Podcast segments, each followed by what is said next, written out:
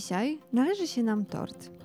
Nie wiemy, kiedy to się wydarzyło, ale dobiliśmy do setnego odcinka pasma głównego naszego podcastu. Tak, na naszym kanale znajdziecie już 100 rozmów z pisarzami i pisarkami. A odcinek jubileuszowy świętujemy w towarzystwie Damiana Kowala, poety, a od tego roku także prozaika, który właśnie debiutował powieścią Ćwirowidło.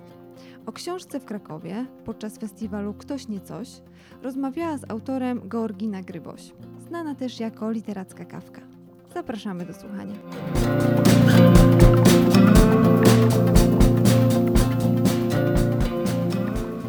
Dzień dobry, witamy Państwa na kolejnym spotkaniu w ramach festiwalu Ktoś nie coś w Krakowie.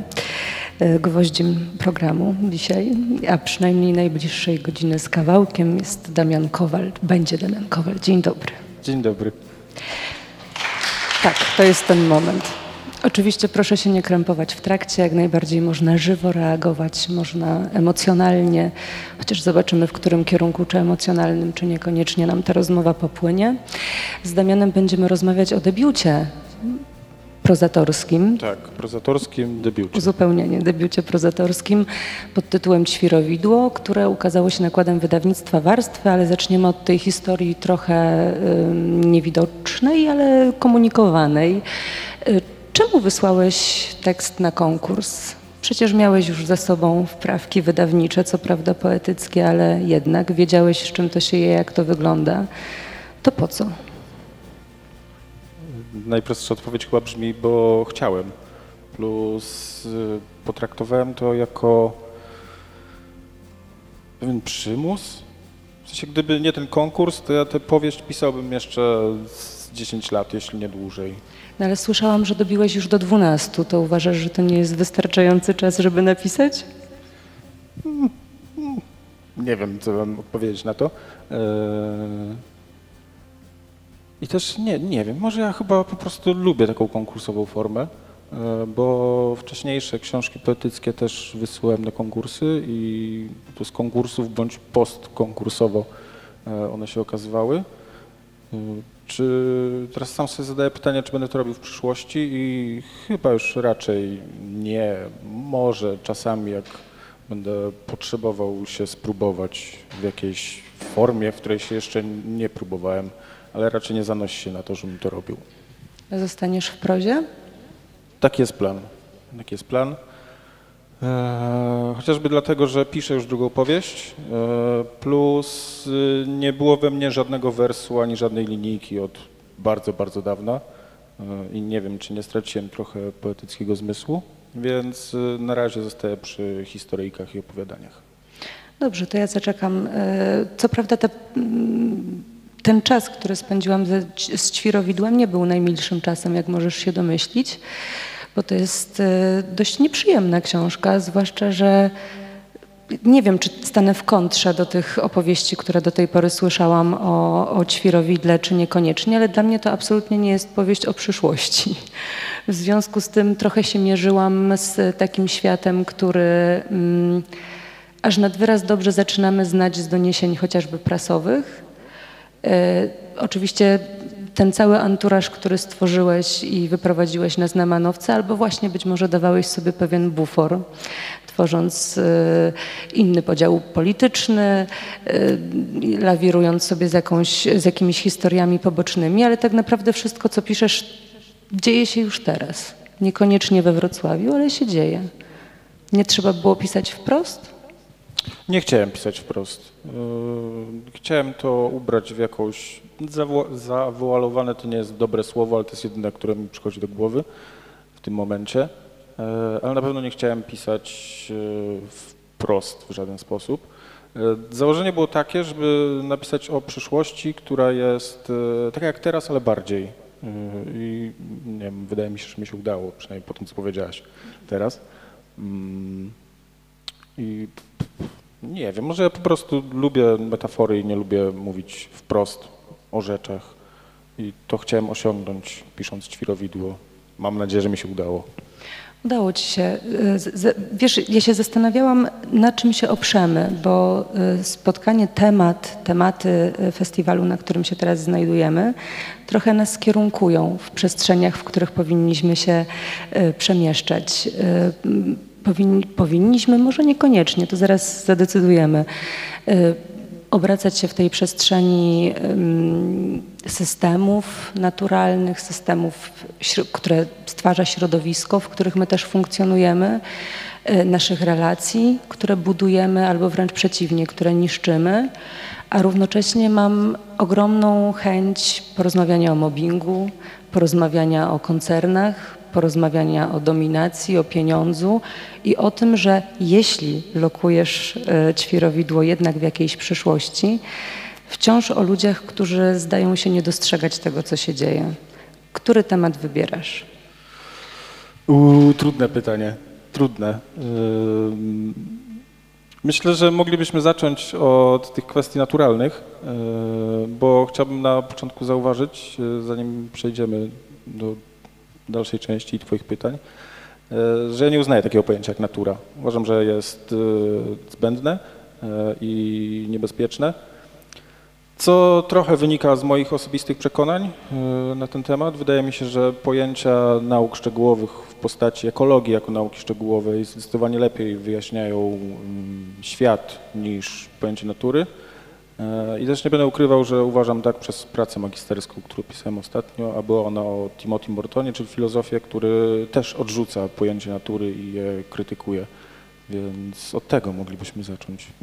To rozwiń bardzo Cię proszę w takim razie, skoro jesteś na bieżąco, y, to rozwiń y, proszę w takim razie definicję natury, którą odrzucasz i wytłumacz przynajmniej pokrótce, dlaczego. Czy ona nam wprowadza jakieś ograniczenia, czy ona zaburza obraz świata, w którym funkcjonujemy? Jak byś to przedstawił? Na pewno odrzucam pojęcie natury rozumianej jako dzikość, z angielska wilderness. Ponieważ e, nie wydaje mi się i zdaje się, z tego co teraz próbuję sobie znaleźć w pamięci, to chyba jest całkiem sporo dowodów na to, że takich prawdziwie dzikich miejsc e, na świecie już nie ma i nawet najbardziej odległe rejony świata w postaci syberyjskiej tajgi albo jakiegoś środka lodowej pustyni na Antarktydzie, e, tak czy siak są chociaż w minimalnym stopniu przez na przykład mikroplastik albo skażenie radioaktywne przekształcone przez cywilizację ludzką w swoim e, ogóle. Więc e, takie pojęcie odrzucam na pewno. Mm, Plus też e, powołam się na Mortona, o którym pisałem, bo on w sumie wyraża wszystko to, co ja sam chciałbym powiedzieć. Mm, Dychotomia natura-kultura wyciąga nas ze świata. Sprawia, że my tutaj obecni w tej bibliotece jesteśmy kulturą, a to, co jest poza nami, pod Krakowem, jakimś lesie, to jest natura. E, A prawda jest taka, że obie te części są od siebie zależne. I my jesteśmy zależni od tego lasu, który jest pod Krakowem. To jest metaforyczny las oczywiście. E, I ten las w tym momencie jest e, zależny od nas. Przez to, że tak bardzo przekształciliśmy środowisko naturalne, no to teraz możemy tylko podejmować działania minimalizujące nasz wpływ. E, Plus jeszcze nie lubię pojęcia natury, e, bo ono często jest, przepraszam, używane do represjonowania osób, które nie wpisują się w przyjęty w danym miejscu obraz świata. E, I z reguły są to osoby, które nie wpisują się w, patriarchal, w patriarchalny, heteronormatywny i kapitalistyczny obraz świata. I to są trzy główne powody, dla których odrzucam pojęcie natury i bardziej skłaniałbym się do pojęcia jakiejś siatki, sieci powiązań, czegoś w tym rodzaju, takiej współzależności i jak mówi Morton, o którym pisałem, koegzystencji. Musimy się bardziej nauczyć koegzystować ze światem, e, niż próbować ten świat zmieniać.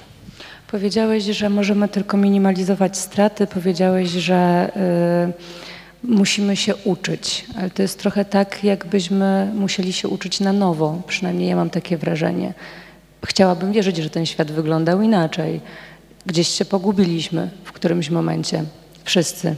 No i teraz pytanie, czy my jesteśmy w stanie coś zrobić? To jest takie pytanie, które absolutnie w każdej takie, tego typu dyskusji pada. Czy my jeszcze jesteśmy w stanie coś zrobić? Czy jesteśmy w takim położeniu, w którym wszystkie działania, nawet te najmniejsze, indywidualne, są po prostu rzucone gdzieś na marne, że są tylko takim chwilowym plastrem, który próbujemy zalepić, ale on absolutnie nie uratuje już tego, co zrobiliśmy. Nie uratuje nas de facto też, skoro jesteśmy w siatce. No więc jak to jest? Plastry, czy jednak trochę wizja Rebeki Solnit i nadzieja w mroku? Why not both? Myślę, że plastry, te ładnie ujęte, są nam potrzebne, bo zawsze jest warto działać. E, przynajmniej mam takie wrażenie, że zawsze jest warto działać. E, I nawet jeżeli na końcu okaże się, że te działania nie doprowadziły do niczego pożytecznego, do niczego dobrego, albo nawet pogorszyły sytuację, to przynajmniej będziemy mogli spojrzeć sobie w twarz i powiedzieć, że przynajmniej próbowaliśmy coś zrobić. E, Myślę, że warto działać, choć e, współcześnie to jest tylko, znowu powołam się na angielskie słowo, mam je w głowie, e, damage control. Nic, nic więcej. Raczej już nie uratujemy świata, musimy się bardziej przygotować na to, że będziemy uczestniczyć w pierwszym rzędzie w bardzo długiej i bardzo powolnej apokalipsie, która w pewnym momencie przekształci się w coś gorszego. Przynajmniej ja tak myślę, ale też ostatnio słucham dużo o Godspeed Black Emperor, więc nie dziwcie się, że, że tak myślę. Na jakim etapie tej apokalipsy w takim razie jest ćwirowidło? No takim, jakbym miał to określić, środkowym, coś w tym rodzaju. Czy jest y, gorzej niż obecnie, ale nie, jeszcze nie jest tak źle, jak y, przewidują najgorsze warianty w raporcie IPCC chociażby. To jest coś pomiędzy. Ja wyciągam telefon nie dlatego, proszę Państwa, że jestem niegrzeczna, tylko dlatego, że na potrzeby naszej rozmowy znalazłam sobie taki mm, raport, który przygotował swego czasu dla portalu Outriders Rafał Hetman. To, był, mm, to była taka praca reporterska, która dotyczyła wody i tego, w jaki sposób ta woda wpływa na świat polityki, niekoniecznie właśnie nas, tylko bardziej w skali makro. E, I w tym raporcie pojawia się e, na początku cytat byłego wiceprezesa Banku Światowego, który padł, to zdanie padło w 1995 roku XX wieku. Jeśli wojny tego wieku toczyły się o ropę, to wojny następnego stulecia będą toczyły się o wodę. I następnie dostajemy taką informację. To jest sprzed paru lat artykuł, więc to też, y, jeśli chodzi o liczby, proszę brać to pod uwagę. Dziś na świecie żyje 7,5 miliarda ludzi. Prognozy ONZ mówią, że do 2100 roku będzie nas 11 miliardów. Wzrost ludności i związany z nim rozwój gospodarczy oznaczają również wzrost zapotrzebowania na wodę. Deficyt wody występujący w różnych częściach naszego globu budzą niepokoje społeczne, prowadzą do napięć międzynarodowych, a także do otwartych konfliktów dyplomatycznych. Od 2010 do 2017 roku Pacific Institute z siedzibą w Oakland w Kalifornii odnotował 137 lokalnych i międzynarodowych konfliktów o wodę. W wielu przypadkach wśród ich ofiar była ludność cywilna. Tymczasem co roku rośnie popyt na wodę. W ciągu ostatnich 100 lat wzrósł on sześciokrotnie i nadal rośnie w tempie 1% każdego roku. Konflikty związane z dostępem do wody będą więc coraz większym wyzwaniem dla świata. Tu jest podany przykład. Woda zaognia konflikt Indii i Pakistanu o Kaszmir. To już nie tylko spór terytorialny, lecz także w dużej mierze wojna o wodę. Indus jest rzeką kluczową dla pakistańskiego rolnictwa i przemysłu. Jej źródła znajdują się w Chinach, a górny bieg w Indiach. Tutaj padają informacje dotyczące budowy zapory, e, a siłą rzeczy Pakistan e, żyje w trwodze. Co w takim razie dalej?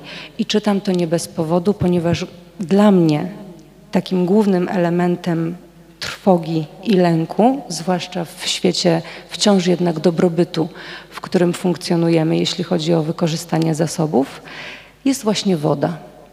Woda, która też zbiera żniwo w ćwirowidle, woda, która jest bardzo luxury, jest e, opcją premium, nie tylko w tym codziennym życiu, ale też w restauracjach i e, w całych opowieściach i w, właśnie w zarzewie konfliktu.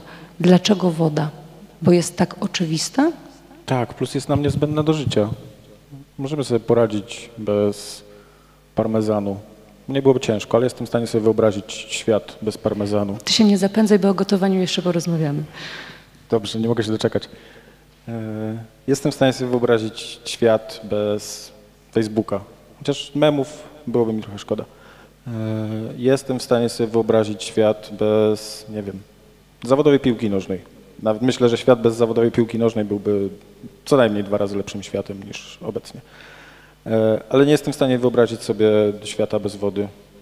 Chociażby z prostego biologicznego faktu, że musimy jej wypić określoną, określoną ilość dziennie, żeby normalnie funkcjonować. A ponieważ już jest jej coraz mniej e, i ona już hehe, zaognia hehe konflikty, to można się spodziewać, że w przyszłości będzie tylko jeszcze intensywniej i jeszcze gorzej. Plus też woda jest przezroczysta, nikt nie zwraca na nią uwagi. Czy Niby wszyscy zwracają na nią uwagę, e, ale może inaczej. Nikt się nad nią głębiej nie zastanawia. Może nikt to jest za mocne określenie, ale o, złagodzę. Wiele osób nie zastanawia się zbyt głęboko nad wodą. Ich myślenie o wodzie jest płytkie, ale mi linijka wyszła. Ale ładnie. I w ogóle ile konotacji jeszcze w języku, płytka. E, Ale o tyle się z tym nie zgodzę, że na przykład mamy takie sytuacje jak Mad Max.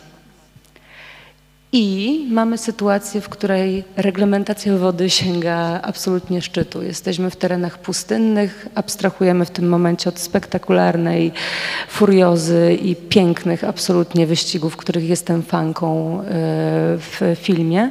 Natomiast no, jest to jednak kluczową opowieścią.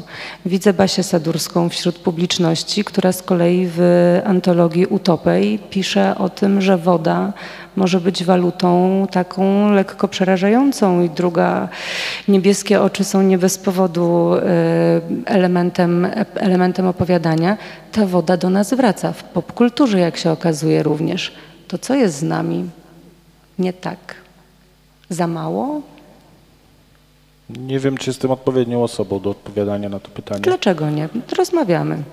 Mogę tylko przypuszczać. Yy, I chyba muszę też się powtórzyć. Wydaje mi się, że przez to, że woda jest tak przezroczysta i tak oczywista i całkowicie trywialną sytuacją jest dla nas fakt, że mogę wstać z łóżka i pójść do łazienki, odkręcić sobie kran i ta woda tam będzie. Przynajmniej przez jakiś czas jeszcze. Yy, to Przez to nie zwracamy na nią żadnej uwagi. Nie wiem, chyba muszę odwołać do słynnego paradoksu wody i diamentu, wysłowionego przez któregoś z antycznych filozofów, ale nie pamiętam teraz którego, e, gdzie woda, która jest nam niezbędna do życia, jest tak tania, że aż bezwartościowa dla wielu osób. A diamenty, bez których świetnie sobie poradzimy, e, są bardzo drogie i osiągają zawrotne ceny. Mm, I mam takie wrażenie, że w przyszłości może być odwrotnie, bo okaże się, że diamentami nie można się napoić ani najeść, a woda będzie nam potrzebna cały czas. Jak i większością rzeczy nie możemy y, się nasycić poza y, ewentualnie emocjami i poprawianiem sobie nastroju. To jest też taki element, y, który zwraca uwagę u Ciebie. Może on nie jest wyrażony wprost i wyciągnięty na zewnątrz, ale radość z kupna butów, które posłużą i świadomość tego, że możesz pracować na zasadzie handlu wymiennego de facto, czyli oddawać swoją pracę, swoich mięśni za to, żeby mieć co jeść.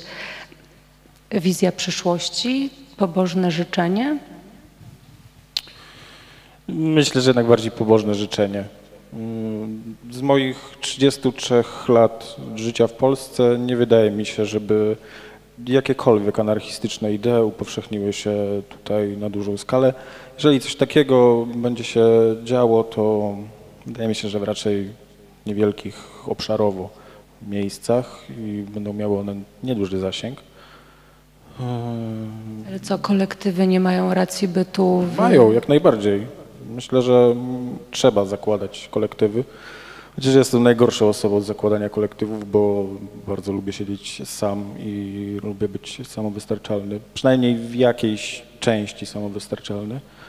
E, Ale myślę, że w czasach e, tyranii użyteczności i tyranii wyceniania się potrzebujemy bardziej przyjacielskich kolektywów, które będą sobie pomagać w trudnych chwilach i nie będą zastanawiać się, ile ta pomoc będzie kosztować. W poprzednim spotkaniu, e, które się odbywało na tej sali, padł, padła taka informacja dotycząca nadprodukcji rzeczy, tego, że otaczamy się rzeczami zbędnymi, tego, że jest tego po prostu na świecie za dużo. Przypomniałam sobie taką opowieść e, o bodaj Norwegii, w której sąsiedzi na przykład dzielili się odkurzaczem. On sobie był po prostu na pięterkach, obstawiał cztery albo pięć mieszkań. Był absolutnie wystarczający do tego, żeby po prostu z niego korzystać. Nie trzeba było produkować ich pięciu na te pięć mieszkań, tylko wystarczył ten jeden.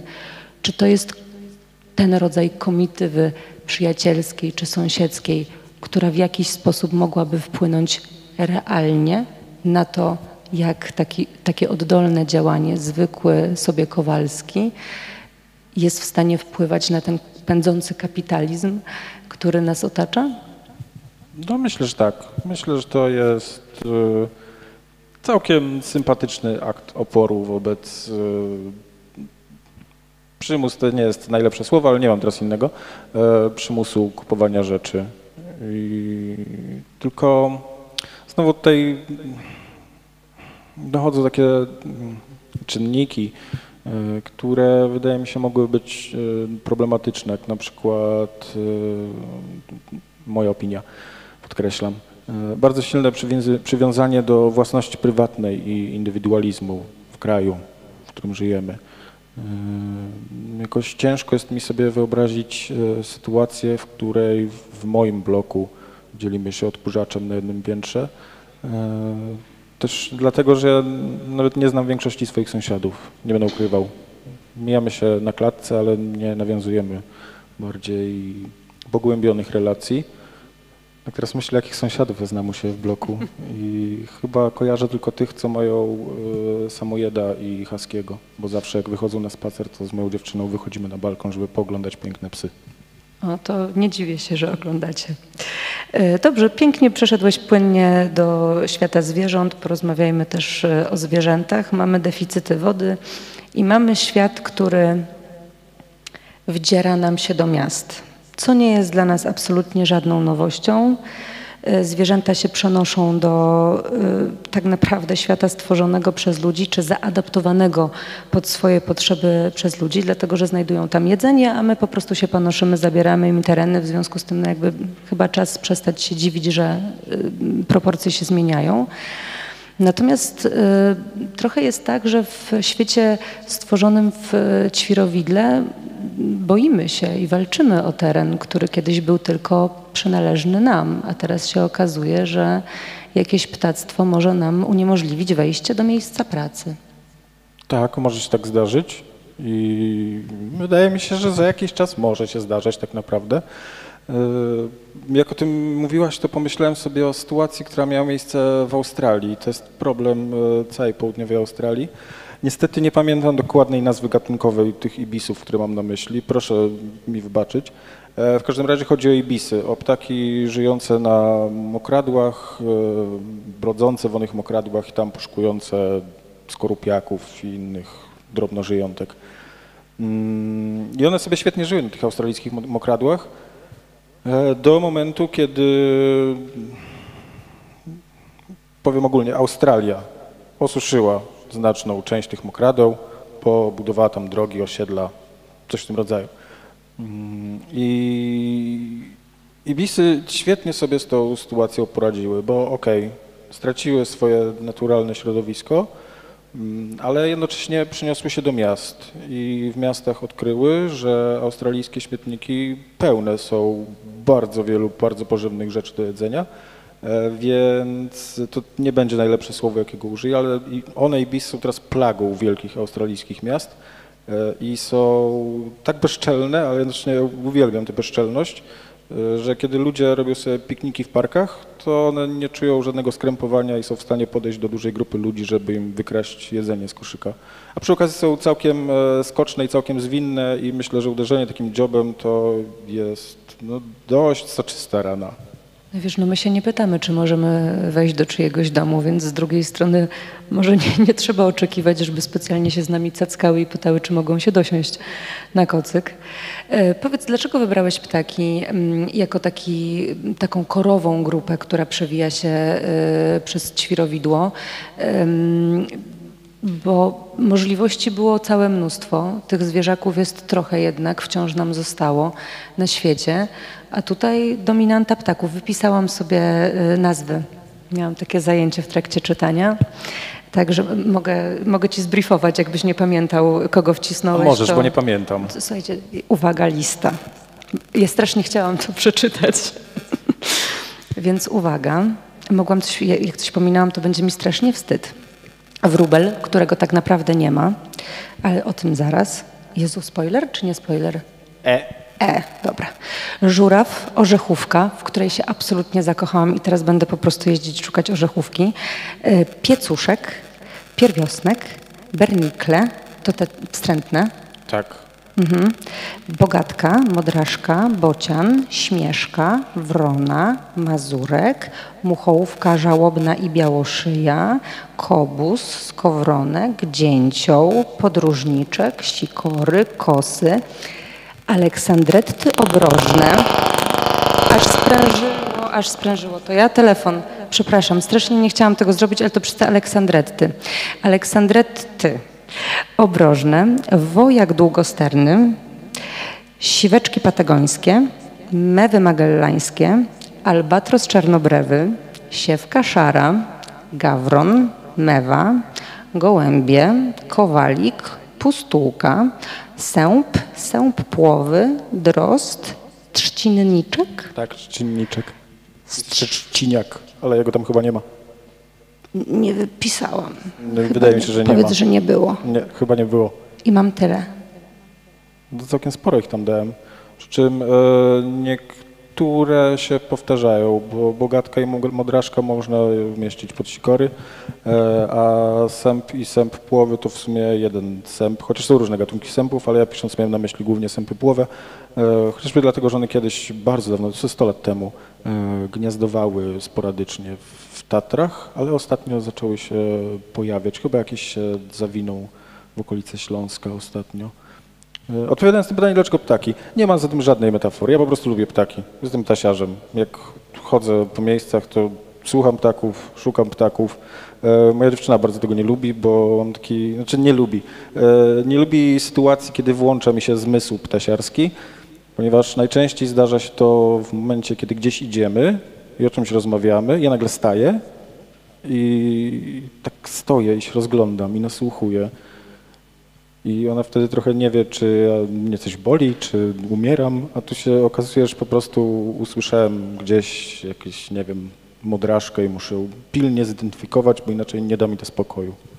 A rozpoznajesz? No bo w Ćwirowidle koledzy, ta grupa kolegów, wariatów, ale o różnorodności też porozmawiamy, wariatów, po prostu momentalnie y, wie. Ktoś ma lepsze ucho, ktoś ma gorsze, ale generalnie panowie się mogą przerzucać informacjami o tym, co się dzieje. Masz takie skille? No myślę, że z każdym dniem coraz bardziej. Yy, Na pewno lepiej idzie mi rozpoznawanie po wyglądzie. Z głosów jestem jeszcze mimo wszystko dość słaby, ale ostatnio jak wracałem rowerem z Wyspy Opatowickiej, to zobaczyłem takiego ptaszora, co tego nie widziałem jeszcze wcześniej. Pomyślałem sobie, o, gąsiorek, ale jak dojadę do domu, to będę musiał sprawdzić. I okazało się, że moja intuicja była jak najbardziej prawdziwa, był to gąsiorek. E, Więc e, myślę, że tak. Myślę, że już mam taką umiejętność rozpoznawania w lot, hehe.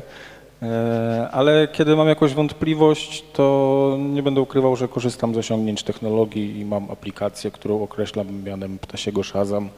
I wtedy po prostu staję w jednym miejscu, nagrywam kawałek głosu i ona aplikacja z dość dużym prawdopodobieństwem, oczywiście im dłuższy fragment, tym większe to prawdopodobieństwo będzie, ale jest w stanie mi zidentyfikować, kiedy nie jestem czegoś pewny, albo przynajmniej zawęzić pole do wyboru. A co to znaczy być w Polsce ptasiarzem w XXI wieku? Jak definiować takiego ptasiarza jak ty? Kto to? Człowiek, który wstaje i o kurczę, nic mi nie ćwierka, to niedobrze? Czy człowieka, który faktycznie sprawdza, gdzie pojawił się jakiś, e, jakieś ptaszysko i pędzi z drugiej strony Polski, żeby go zobaczyć? Kim jest ptasiarz? Myślę, że obie definicje są poprawne, przy czym mnie jest e, bliżej do pierwszej. E, Nie jestem jeszcze takim freakiem, żeby jeździć na drugi koniec Polski, bo ktoś tam zaobserwował jakiegoś raryta, E, ale nie wykluczam, że tak w jakiejś bliższej bądź dalszej przyszłości się stanie. Mm, Raczej wydaje mi się, że ptasiarz bądź ptasiarka bądź osoba ptasiarska to jest ktoś, kto zauważa obecność ptaków w naszym życiu i w naszym środowisku. Mm, No myślę, że to jest ktoś, kto nie jest głuchy na ich śpiew. Tak bym określił w tym momencie.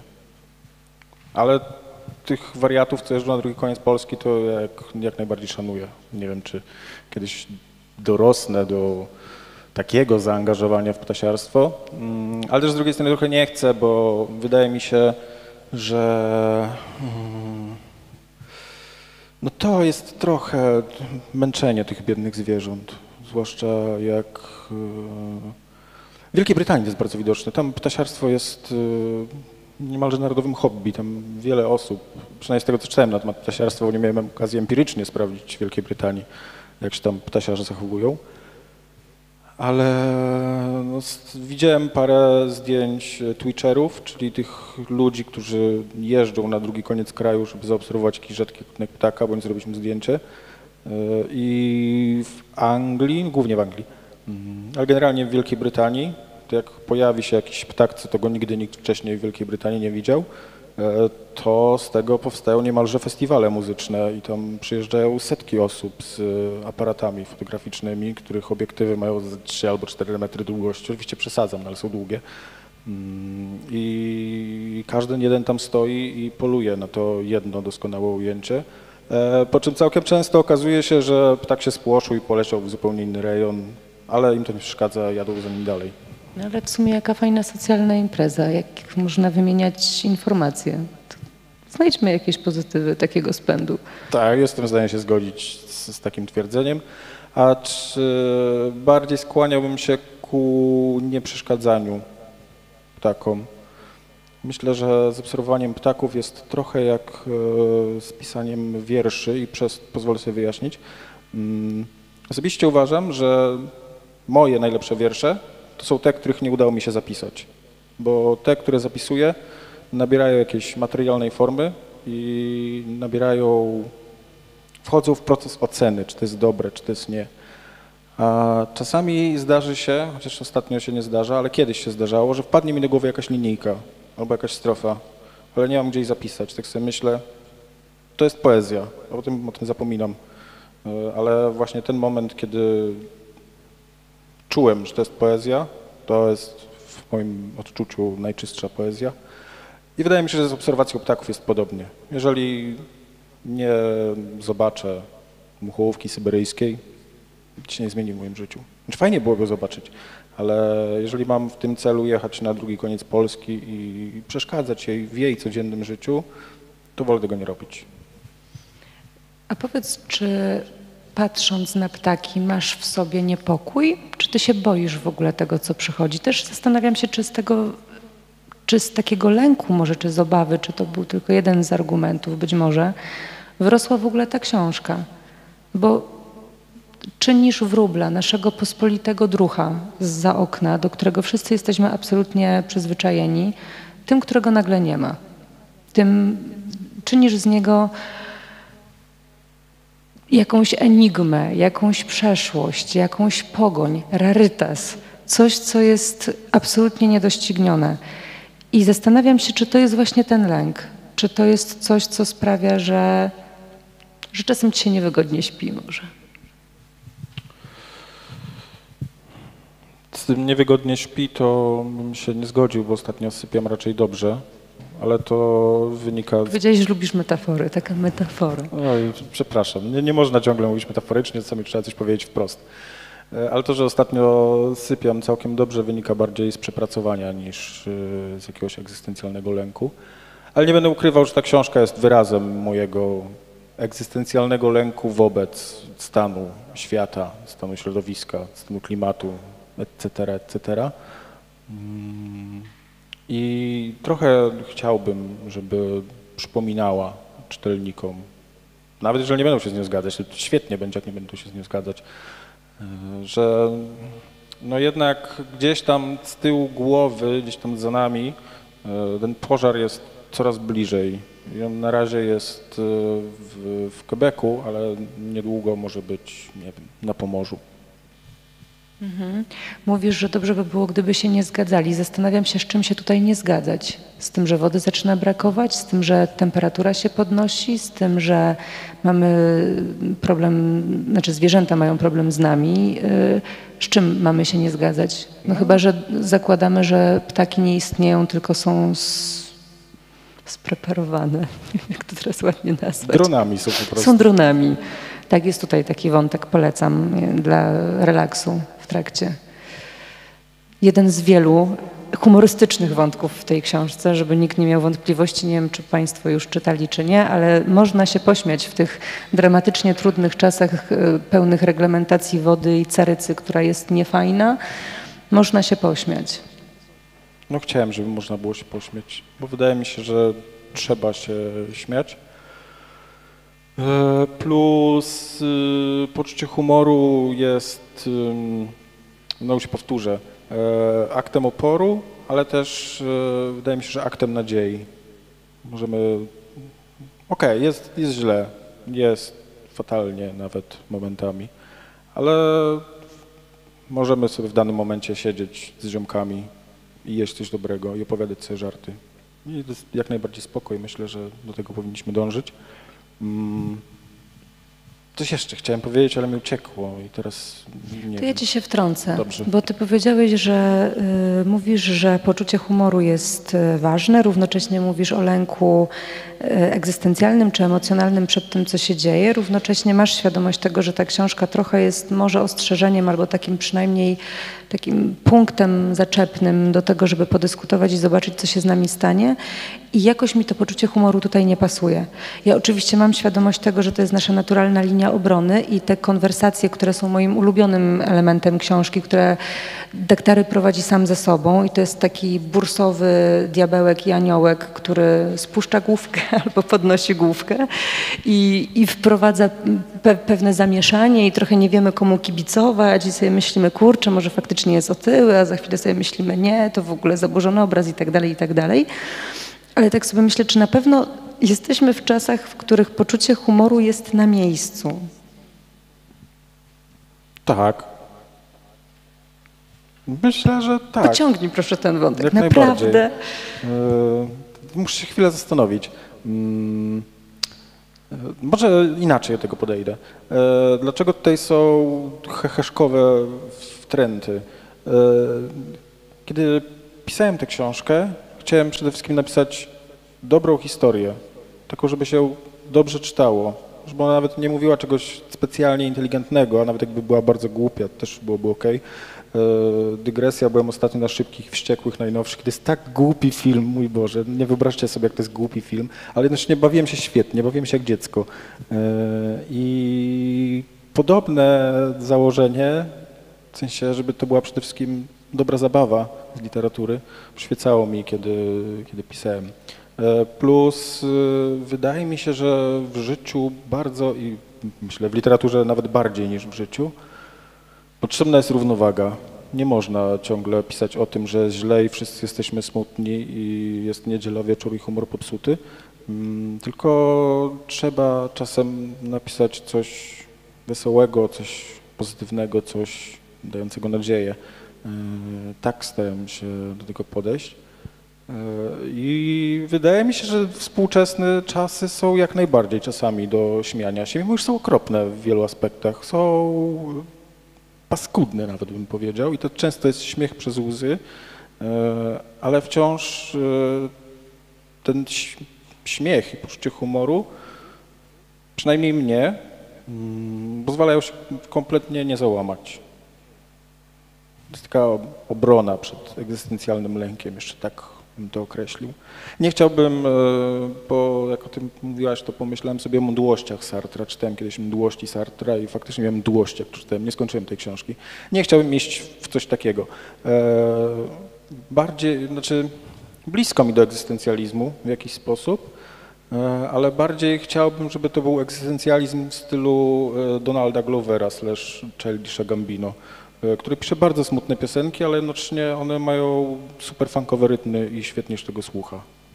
W takim kierunku chciałbym podążać. No Okej, okay, no dla mnie to dalej plasterek. Ale przecież jesteśmy po to, żeby podyskutować. Podyskutujmy jeszcze o samej postaci Daktarego, bo to jest taka postać, która pokazuje zmianę była taka akcja swego czasu Jesteśmy zmianą i myślę, że to jest, daktery to jest zmiana. To jest dla mnie taki, taka, taki człowiek, który jest gdzieś wrzucony, mierzy się ze światem, trochę ze sobą, trochę z jakimiś nie, nieuporządkowanymi myślami i działaniami, ale są te przełomy, są te twisty w książce, które pokazują, że można, że można w każdym momencie postawić kropkę i zacząć nowe zdanie. Ja się w tym doszukiwałam nadziei, w postawie dakterego, nie w tych wielkich transparentach, nie w akcjach, które narażały, być może były potrzebne, bo jeśli chodzi o postawy moralne, ciężko mi decydować za, za Twoich bohaterów, mogę mieć jakieś podskórne wrażenia, ale sam dakter jest dla mnie taką postacią właśnie niosącą nadzieję, bez hehe. Okej, okay, jest to dla mnie nowe odczytanie. E, ale też nie będę ukrywał, że przemawia przeze mnie w tym momencie po prostu autor. I kiedy. Zresztą no, liczyłam, że pogadam z autorem jednak dzisiaj, więc dobrze. E, znaczy przez e, słowo autor mam na myśli bardziej niż to, co powie postać Daktarego, co wyniknie z tej postaci. Starałem, patrzyłem na niego jako pewną konstrukcję literacką, umiejscowioną też w kontekście szerszego aspektu, jakim jest sama akcja powieści e, i bardziej starałem się o tym myśleć tak technicznie, to jest chyba dobre słowo. E, więc e, jeżeli te przełomy tam się pojawiają, mam nadzieję, że się pojawiają, to one, no nie będę ukrywał, nie są moim celowym działaniem w tym sensie, że kiedy konstruowałem fabułę, to nie myślałem sobie, ojej, ale to będzie plot twist, tylko raczej starałem się, żeby nie było nudno. No nie, no nie ma nudy. Takie było założenie, żeby nie było nudno, żeby to była dobra historia do czytania. I tak też mi powiedziało wydawnictwo Warstwy, jak, jak przyjęło książkę do wydania, e, że to jest, e, oni to widzą przede wszystkim jako dobrą lekturę, taką, którą można sobie dawkować, którą można przeczytać w trzy wieczory, jak dociera do mnie wiele głosów ostatnio. Oni się znają. Ja bym ich słuchała. Tym, Ładnie wydają książki, dobre książki wydają, ja bym ich słuchała. E, powiedz mi jeszcze proszę o takiej rozwałce politycznej, którą zrobiłeś, e, jeśli chodzi o granice, nie granice, Śląski. Absolutnie nie będę teraz e, cię pytać o to, kim się czujesz i, i skąd człowieku przychodzisz i dlaczego tak jest. Myślę, że nie czas i nie miejsce. Natomiast zastanawiam się, czy coś w takim kształcie, jaki znamy, musi przestać istnieć, żeby zaczęło działać. Hmm, myślę, że... Polska tak nie wygląda, proszę Państwa, w Ćwirowidle. Polska jest okrojona, Śląsk jest samodzielny, koalicje przyrodniczo-geograficzne działają, Poznań ze Szczecinem. Gdzie reszta? Może odpowiedź na pytanie, gdzie reszta, niech e, pozostanie tajemnicą. E, plus ja też sam nie wiem, co odpowiedzieć na to akurat pytanie. A dlaczego tak wygląda świat przedstawiony w książce? Mm, z mojego osobistego przekonania, że Polska, stricte Polska jest bardzo spolaryzowanym krajem i gdyby któregoś, gdybym któregoś dnia się obudził i wszedł na portal informacyjny, na który wchodzę z reguły i bym tam przeczytał, że nie wiem, część Polski X odłączyła się od Polski, jest teraz osobnym państwem, to nie będę ukrywał, pomyślamy sobie, e, poniedziałek, tutaj się dzieją takie rzeczy po prostu. E, więc e, to jest taka metafora tej polaryzacji, którą obserwuję, y, którą mam wrażenie, że jest bardzo silna, zwłaszcza w naszym kraju. Jeżeli chodzi o całą resztę Europy, stricte Europy, mm, to jest y, mój ukłon w stronę wszystkich y, regionalistycznych i separatystycznych ruchów, bo wydaje mi się, że każdy powinien mieć prawo do samostanowienia. Yy, I gdyby na przykład kiedyś Hiszpania nie była Hiszpanią, a byłaby kilkunastoma państwami, w których mówi się po hiszpańsku jeszcze w jakimś regionalnym języku, I'm okay with that. To chyba nie jest po prostu jestem okej tylko z, akurat z tym, tylko po prostu z ludźmi i ze światem. Jakby wydaje mi się, że to jest taka norma, pozwalamy, tak? Bez względu na terytorium i szufladkę naród, tak? W tym kierunku możemy iść? Myślę, że tak, ale teraz się jeszcze zastanawiam, co ja tam w sumie chciałem powiedzieć przez to. Yy, Bo zastanawiałem się nad tym bardzo intensywnie, kiedy pisałem, ale teraz już jakiś czas po wydaniu, to mi, nie będę Państwu ukrywał. Teraz czytelnicy i czytelniczki się zastanawiają. To jest ten komfort już po wydaniu. Tak, to zdecydowanie jest komfort po wydaniu, chociaż też e, dyskomfort, bo do momentu, kiedy ta książka była maszynopisem i się z nią mierzyłem samodzielnie, to ona była super e, i była najlepszym możliwym w danym momencie mojego życia tekstem, ale po wydaniu to się okazuje, że to już nie jest moja rzecz. Jakby spodziewałem się tego, że po wydaniu to już nie będzie moja rzecz i będę musiał się mierzyć z opiniami e, innych ludzi. Mm, Ale dopiero kiedy dostałem fizyczny egzemplarz i trzymałem go w dłoni, to dotarło to do mnie i powoli się przyzwyczajam do tej myśli, że teraz ludzie będą to czytać i będą mieć opinie na jej temat. Jak będą pozytywne, super, świetnie, ale jak będą negatywne, też świetnie, bo nie chciałbym pisać przeciętnych rzeczy. Kropka. Nie skomentuję tego teraz. W ogóle. Chciałam powiedzieć, że ambitne, że masyw, postanowienie, ale w ogóle to bez sensu. Myślę, że każdy twórca ma swoje. Zawsze jest taki moment, kiedy nieszczęsny prowadzący albo prowadząca e, zachowują się jak w szkole i pytają, czy ktoś z publiczności ma jakieś pytania. E, To jest nieustający czas, kiedy Państwo mogą zadawać pytania, możecie podnosić rękę, krzyczeć, wchodzić mi w słowo. Ja bardzo chętnie się przerzucę mikrofonem i podyskutujemy o czymś, na co ja nie wpadłam absolutnie, żeby o tym porozmawiać, więc zapraszam do pomocy i wsparcia w ćwirowidle.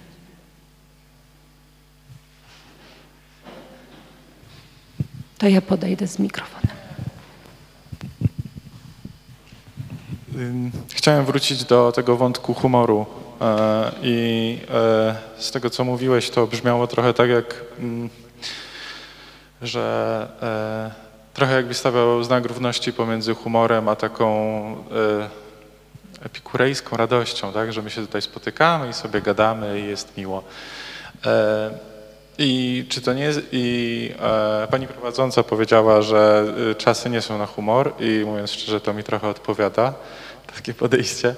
E, I czy, czy to nie jest tak, że jakby humor się trochę skończył? Jakby, że to jest ta jedna z tych rzeczy, którą zabił internet, że jakby ilość żartów i żarcików dobrych, a najczęściej złych jest tak duża, że może już jakby nie warto się po to schylać, nie wiem. Zgodzę się z taką tezą, jak najbardziej się zgodzę, mm, bo ona mi uświadomiła, że nie do końca wysłowiłem to, co chciałem wysłowić. E, Zgodzę się z tezą, że okej, e, czas są fatalne, no to nie jest miejsce na humor, plus tak jak powiedziałeś, internet trochę humor zabił. E, Ujmę to inaczej. Może i to nie jest czas na humor, ale to wciąż jest czas na pogodę ducha taką właśnie, jak to ująłeś, epikurejską. E, Choć mnie bardziej przekonywała stoicka pogoda ducha, ale generalnie pogoda ducha. E, Nie mówię tutaj o takim mindfulness, podchodzeniu do każdego dnia z uśmiechem i, i uważności, mm, ale generalnie o akceptowaniu świata takim, jakim jest i próbie jakiejś niewielkiej, nawet niewielkiej, jakby była większa, to jeszcze lepiej, ale generalnie zmiany na lepsze dla jak największej liczby osób, istot bytów itd. itd.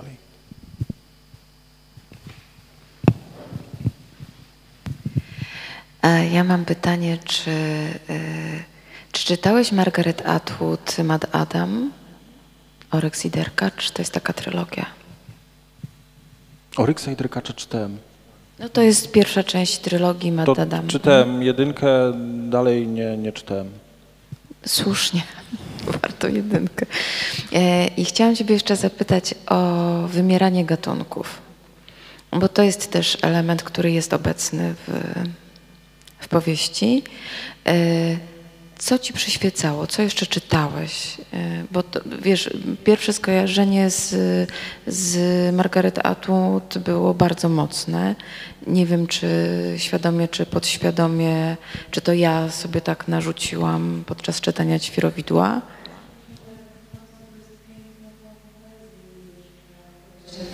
Margaret Atwood? Tak, tak, tłumaczone przez Jarkowicza, zgadza się, tak, to prawda. No więc ona w ogóle, nie? Jej myśl, e, nie wiem, ekologiczna, czy... No właśnie, ale wymieranie gatunków. E, Jest ci to blis... Jest ci... Masz jakiś stosunek do tego w ogóle? Jakieś lektury w tym kierunku? Czy mam stosunek do wymierania gatunków, tak? Ty- Swoje przemyślenia, no wiesz, czy to dobry trop? Yy, No, myślę, że jest to w kontekście powieści dobry trop, yy, a mój stosunek do wymierania gatunków jest jednoznacznie negatywny i jak najmniej gatunków powinno wymierać albo nie powinny wymierać wcale, chociaż to w idealnym świecie, no ale w świecie, w którym rządzą prawa ewolucji, to nieprzystosowane gatunki mogą wymierać. Ale albo inaczej, z, z, moralnego punktu widzenia to współczesne wymieranie gatunków jest dla mnie jednoznacznie naganne i jako ludzkość powinniśmy robić co się da, żeby ograniczyć y, jego zasięg i liczbę wymierających gatunków. Jeżeli zaś chodzi o lektury, y, to jest problem właśnie, jest problem. Bo przyznaję, że czytałem Oryx i Derkacz Margaret Atwood i bardzo mną wstrząsnęła ta książka. E, z podobnych rzeczy czytałem jeszcze... mm, Wiem, że miał siewce w tytule, ale nie pamiętam teraz, najmocniej przepraszam. Co miał w tytule? Siewce. Siewce. Ktoś sieje. I też zapomniałem nazwiska autorki tejże, tejże książki. Jedna książka, jakiej w tym momencie jestem w stanie pomyśleć, która może nie traktowałaby wprost o wymieraniu gatunków, ale traktowałaby o zwierzętach, którą przeczytałem przed napisaniem powieści e, i która wywarła na mnie bardzo duży wpływ i uważam, że jest doskonałym kawałkiem literatury, e, to Księga ryb Williama Gooda, e, Richarda Flanagana. Mm, I to, jak e, główny bohater tejże powieści nawiązywał tam relacje z rybami i rybim światem, y, który jest, no, tak jest łatwo obserwować, bo są wszędzie, wystarczy podnieść głowę do góry. E, Z rybami już jest e, trochę trudniej i to było dla mnie takie uderzające, że ta relacja głównego bohatera Księgi Ryb Williama Gooda e, z rybami była, nawet bym powiedział, bardzo intymna momentami. A z takich około ekologicznych rzeczy, które czytałem, to chyba no, raporty IPCC przeglądałem, bo nie przeczytałem w całości żadnego. Mm, To chyba tyle. Jakby nie. Albo inaczej odpowiem. E, Tematy tutaj wyrosły z mojego zainteresowania solarpunkiem. Uważam, że to jest świetna estetyka i można w solarpunku opowiadać świetne historie. E, I pamiętam teraz opowiadanie, które też na mnie wpłynęło. Nie pamiętam niestety tytułu antologii, ale było to opowiadanie o dwóch dziewczynach, które są na plaży, żeby pooglądać żółwie. E, I jedna z tych e, dziewczyn uważa, że gwiazdy nie istnieją i są zmyślone i to tylko dziury w niebie, tak. Tak. Yy, Ale no, ostatecznie drugiej bohaterce udało się wyjaśnić tej pierwszej, że gwiazdy istnieją faktycznie, tylko są po prostu bardzo daleko yy, i spędziły świetnie razem całą noc oglądając żółwie, które przypływały wtedy na plażę i to też jakoś, yy, może literacko nie było to najlepsze opowiadanie, ale sama historia we mnie, we mnie została. Nie wiem, ostatnio nie czytam książek za bardzo, więc nie jestem w stanie odpowiedzieć. Mogę na chwilę się wciąć, bo jest jedna rzecz, którą wywołałeś trochę. Yy, I Basia ją wywołała częściowo zadając to pytanie. Ochrona gatunków. Z zoo, wrocławskiego zoo, które najprawdopodobniej wszyscy znamy, a pewnie większość z nas je odwiedziła, z lub bez przyjemności. To jest kwestia dla mnie bardzo dyskusyjna. Yy, Wiemy, jakie, zakładam, że wiemy, jakie są za, jakie są przeciw. Yy, Zastanawia mnie w takim razie, gdzie ty jesteś, właśnie w kontekście tego, że stajesz kontrą w związku z jakby może niedbaniem czy doprowadzaniem do tego, że kolejne gatunki wymierają, no jednak ZO ma jakiś wpływ na to. No i właśnie ma czy nie ma i jakie jest ewentualnie twoje stanowisko w związku z tym, no bo wyrugowałeś tę przestrzeń ze swojego Wrocławia, yy, zorganizowałeś tam ogródek warzywny. Najprawdopodobniej z jakiegoś powodu, ale chciałabym, żebyś to powiedział. Powód jest e, bardzo prosty. E, Nie jestem wielkim fanem instytucji ogrodu zoologicznego. I okej, jestem w stanie docenić zasługi wszystkich specjalistów pracujących w ogrodach zoologicznych i dbających o dobrostan żyjących zwierząt żyjących w ogrodach zoologicznych, ale uważam, że instytucja ogrodu zoologicznego jest e, po pierwsze przestarzała, po drugie em, Wydaje mi się, że bardziej niż na wyłapywaniu zwierząt i zamykaniu ich w klatkach, powinniśmy się skupić na oddawaniu im ich środowiska naturalnego, ich domu. Choć mam teraz taką myśl, że w najbliższym, no dobra, w jakimś czasie w przyszłości instytucja ogrodu zoologicznego może być niezbędna, żeby pokazać ludziom, że to jest tygrys. Tygrysy kiedyś żyły w Azji Południowo-Wschodniej, w całej Azji żyły tygrysy, ale ostatni tygrys żyjący dziko wymarł w roku X i to są jedyne tygrysy, jakie zostały. Mm, Więc jestem jednoznacznie, raczej jednoznacznie przeciwny instytucji ogrodu zoologicznego e, i uważam, że z korzyścią dla miast na pewno byłoby, gdyby większość ogrodów zoologicznych, a przynajmniej sporą część ogrodów zoologicznych zamienić w ogródki warzywne, E, ale też e, staram się dostrzegać drugą stronę medalu i wydaje mi się, że niedługo mogą być potrzebne bardziej niż były potrzebne kiedyś tylko w celach rozrywkowych. Dziękuję. Oddaję mikrofon w takim razie.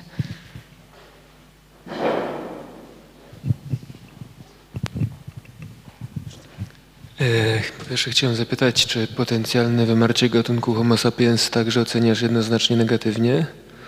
To jest pierwsze pytanie. A drugie pytanie, czy spotkałeś w Polsce jakiegoś przedstawiciela ruchu Birds Aren't Real? Czy to jest twoja ulubiona teoria spiskowa? A jeśli nie, to jaka jest twoja ulubiona teoria spiskowa? Czy możesz powtórzyć pierwsze pytanie? Mówiłeś, że jesteś przeciwko wymieraniu gatunków. Chciałem zapytać, czy potencjalne wymarcie gatunku Homo sapiens też oceniasz jednoznacznie negatywnie, czy może nie? Eee, Nie, nie, nie oceniam jednoznacznie negatywnie wymarcia gatunku Homo sapiens eee, i mm, doprecyzuję.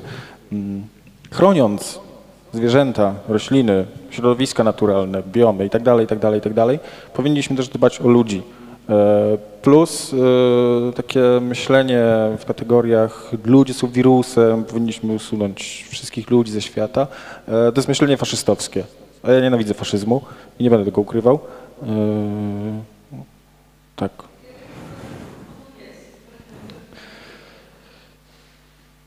I nie, jestem no- jednoznacznie przeciwny takim tezom, e, bo okej, zaczyna się od heheszków, że ludzie są wirusem i co było widoczne chociażby jak się pandemia zaczęła e, i że planeta się leczy i tego typu rzeczy, Mm, ale z tego jest prosta droga do usuwania całych grup ludzi, bo zawsze może się okazać, że, że ktoś nie pasuje. E, Więc y, dbajmy o środowisko, powinniśmy dbać o środowisko, tak uważam, ale też nie powinniśmy dbać o ludzi. Tym bardziej, że jesteśmy dominującym gatunkiem na tej planecie, wyłączając samochody. Mm, I powinniśmy dbać o dobrostan jak największej liczby ludzi na świecie. E, jeżeli chodzi o teorie spiskowe, nie mam chyba jakoś specjalnie swojej ulubionej. Chociaż wczoraj widziałem wspaniały film o, jak to się nazywało? Mm, co to było? E, Apokaliptyczne trąby, coś, coś w tym rodzaju. Jest taka. No różne rzeczy, różne, ale głównie w ostatnich dniach oglądam relacje z The Ashes, czyli meczu krykietowego pomiędzy reprezentacją Anglii i reprezentacją Australii. E, Oglądam, jak ludzie krają makaron i właśnie zdarzyło mi się w tym obejrzeć e, film o tych apokaliptycznych trąbach. I tutaj chodzi o to, że na Ziemi czasami ludzie słyszą bardzo głośne, bardzo basowe, ale też nie bardzo metaliczne dźwięki, których źródła nie są w stanie jednoznacznie umiejscowić. One najczęściej dobiegają z nieba, więc wszyscy mają wrażenie, że to trąby anielskie zapowiadają apokalipsę. Eee, I są różne wyjaśnienia. Są wyjaśnienia, że to samoloty szpiegowskie produkują takie dźwięki, są wyjaśnienia, że to harp produkuje takie dźwięki, żeby wpływać na umysły ludzi. Eee, Są wyjaśnienia najbardziej oczywiste, czyli że to kosmici mm, i i bardziej zwariowanych w tym momencie nie pamiętam. Ale wydaje mi się, że to po prostu aktywność geologiczna, niemniej w formie teorii spiskowej jakby mua, mniam, pyszna rzecz. Ale nie spotkałeś nikogo w Polsce, kto faktycznie, tak jak w Stanach, wierzy, że ptaki to są drony, bo rząd amerykański wymordował ptaki, żeby zmienić je na drony i że się ładują siadając na kablach e, z napięciem telegraficznym. Nie, w Polsce nikogo takiego nie spotkałem, ale ponieważ e, mam takie wrażenie z tych ponad 30 lat życia w naszym kraju, że bierzemy wszystko co najgorsze ze Stanów Zjednoczonych i robimy to jeszcze gorszym, to spodziewałbym się niedługo e, bardzo głośnej grupy ludzi, która będzie krzyczeć, że gołębie w Krakowie służą do kontroli populacji.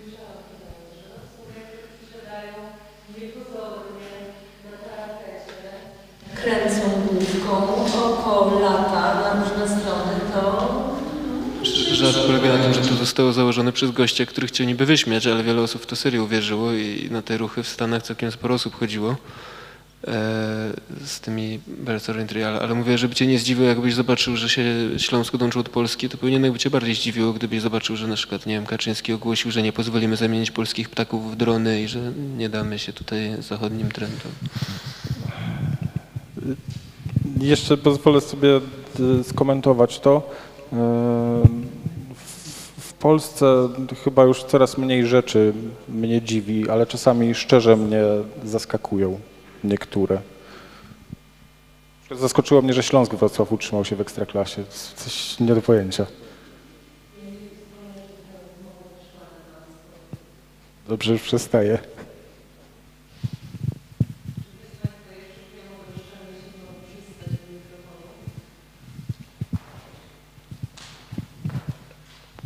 Obiecałam Ci pytanie o gotowanie. Okej. Więc jest taka przyjemna, romantyczna scena, ponieważ dobra powieść bez miłości nie działa. Tutaj też są takie smaczki. No i jest to gotowanie. Gotowanie z niczego. To jest taki dobry, mam wrażenie, to jest taki dobry przyczynek do tego, żeby porozmawiać o wegetari- wegetarianizmie czy weganizmie w ogóle. Czyli zgotowanie sobie po prostu czegoś dobrego. Tym, co mamy blisko, tym, co mamy obok, tym, co po prostu mamy. Mm, I zastanawiam się, czy y, taka, taka opowieść w ogóle, taka rozmowa o gotowaniu, o radości z jedzenia, o tworzenia sobie menu, choćby tym, co zerwałeś jeszcze przed chwilą, to jest coś, co może ci być bliskie albo co jest ci po prostu bliskie i z tego czerpiesz na przykład i radochę. No tak jest właśnie. Mnie jako osobie jest po prostu przyjemnie gotować. Lubię gotować. Lubię myśleć o jedzeniu. Chociaż zbyt często myślę o jedzeniu, ale nie będę ukrywał, że to lubię. Ostatnio moje dni są bardzo zorganizowane. e, W tym sensie, że wstaję rano w okolicach 8-9, ogarniam się szybko, mm, daję jeść kotom, robię sobie kawę, jem Ile masz kotów? Dwa. Amator. Niestety chyba więcej nie będę mógł mieć w Żartuję oczywiście. Jak mają na imię? E, Rudy kot na imię ma Cegła. Jest e, moim ulubionym i ukochanym kiciusiem i moja dziewczyna już zauważyła, że kiedy mówię do niego kiciuś, to mówię to z pewnym określonym akcentem, który stosuję tylko wobec kiciusia. I Cegła jest e, typowym rudym kotem, czyli jest e, bardzo szybki, ma determinację mefedroniarza mm, e, i jednocześnie jest bardzo niemądry. To jest strasznie niemądry kot, ale jednocześnie jest bardzo kochany. I jeszcze mamy czarną kotkę Fietkę, która była Fiodorem kiedyś, bo i ja i moja dziewczyna chcieliśmy mieć czarnego kota o imieniu Fiodor, ale w trakcie badania okazało się, że kot jest kotką, więc zmieniliśmy imię na Fietka. E, I Fietka jest bardzo dobra w ukrywaniu się, w, nawet w tak oświetlonym miejscu jak to nie byłbym w stanie jej znaleźć, gdyby się położyła, nawet tutaj gdzieś na środku. E, Plus e, Fietka jest typowym tricksterem, jest taką tricksterką. Jak jest szybka, to jest bardzo szybka. Wracając, zdaję jeść kotom, daję jeść sobie, siadam do pracy, ponieważ pracuję jako copywriter i piszę rzeczy, które w mojej opinii są niepotrzebne nikomu, ale nie umiem Nie macie jak dobra motywacja do pracy. E, Motywują mnie pieniądze, nie będę ukrywał, że w pracy motywują mnie pieniądze, a nie, to, nie cele, które realizujemy. E, Więc siadam do pracy mm, i chyba w ciągu dnia najbardziej lubię dwa momenty. E, Moment pierwszy, kiedy moja dziewczyna wraca z pracy, e, moment drugi, kiedy kończę swoją pracę i mogę sobie coś ugotować, bo wtedy przez, e, zależy co gotuję, ale od 15 minut do 2 godzin, raczej staram się nie robić dłuższych potraw. Nie muszę o niczym myśleć. Mogę się tylko skupić na krojeniu, mieszaniu, doprawianiu. Mam kompletną pustkę w głowie. Eee, Plus no, lubię dobrze zjeść, nie będę ukrywał. Nie wiem, chyba Chyba chciałabym trochę być jak Antony Bourdain, o może coś, coś w tym rodzaju. Dobrze, że nie powiedziałeś, chciałbym być jak daktary, bo moim największym sukcesem, muszę się Państwu przyznać, tego spotkania jest to, że nie zadałam wprost pytania, czy daktary jest Twoim alter ego, ale Twoje odpowiedzi sugerują, że macie ze sobą bardzo dużo wspólnego. E, Odpowiedź na tak postawione pytanie brzmi e, tak, ale nie. E, Tak, nie będę ukrywał, że główny bohater jest wyrazem moich indywidualnych odczuć, ale nie jest to całkowicie zmyślony bohater. Od początku do końca jest skonstruowany. Nie ma odpowiednika w prawdziwym świecie. Ma w tym sensie, że zbudowały go jakieś moje indywidualne doświadczenia, ale on nie jest moim alter ego i będę się wzbraniał przed określaniem go jako moje alter ego. Jest to bohater książki, a nie Damian Kowal zamknięty w książce. Damian Kowal zamknięty w książkach jest w wierszach, o. Będzie enigmatycznie. Proszę Państwa, y, ja Państwu podziękuję. Podziękuję Damianowi y, na dzisiaj. Tak sobie myślę, że nie wiem, czy to są dobre puenty, y, które mówią daktary to nie ja, niekoniecznie ja, może się trochę domyślicie, może znajdziecie. Ja Państwu życzę, jeśli nie czytaliście jeszcze Ćwirowidła, naprawdę świetnej lektury. Takiej lektury, która trochę jest zimnym prysznicem, którego w świecie Ćwirowidła brakuje. Trochę zaczynem, jeśli jesteśmy w tematyce kulinarnej, trochę zaczynam do tego, żeby stworzyć takie lepsze miejsce i lepszy świat u siebie, a w dodatku jest to podane tak, jak lubię, czyli nikt nade mną nie stoi i nie pokazuje mi palcem, jak wiele błędów popełniam codziennie, a ilu mogłabym uniknąć. Tylko przez takich ludzi i przez takie książki wydaję bardzo dużo kasy, żeby sobie kupić dwa ogromne atlasy ptaków i czekać na lornetkę. Także mam nadzieję, że taka książka właśnie tyle zrobi zamieszania. Ja również dziękuję Państwu zgromadzonym. E, Ja Wam życzę przede wszystkim szczerej lektury i jak Wam się coś nie będzie podobać, to dajcie mi znać, że Wam się nie podobało i było 2 na 10. A z Atlasu Ptaków to polecam Atlas Ptaków Collinsa, bo jest y, najlepszy i nie ma potrzeby kupować drugiego. A Atlas Ptaków Collinsa obejmuje całą Europę, w tym gatunki rzadko zlatujące. Zaraz Ci pokażę, co ja zamówiłam. Są już u mnie w domu, proszę Cię nie marudź. E, Bardzo Ci dziękuję, mój Również drogi, dziękuję. za spotkanie i za rozmowę. Proszę Państwa, ktoś, nie coś, niech się niesie. Bardzo dziękujemy.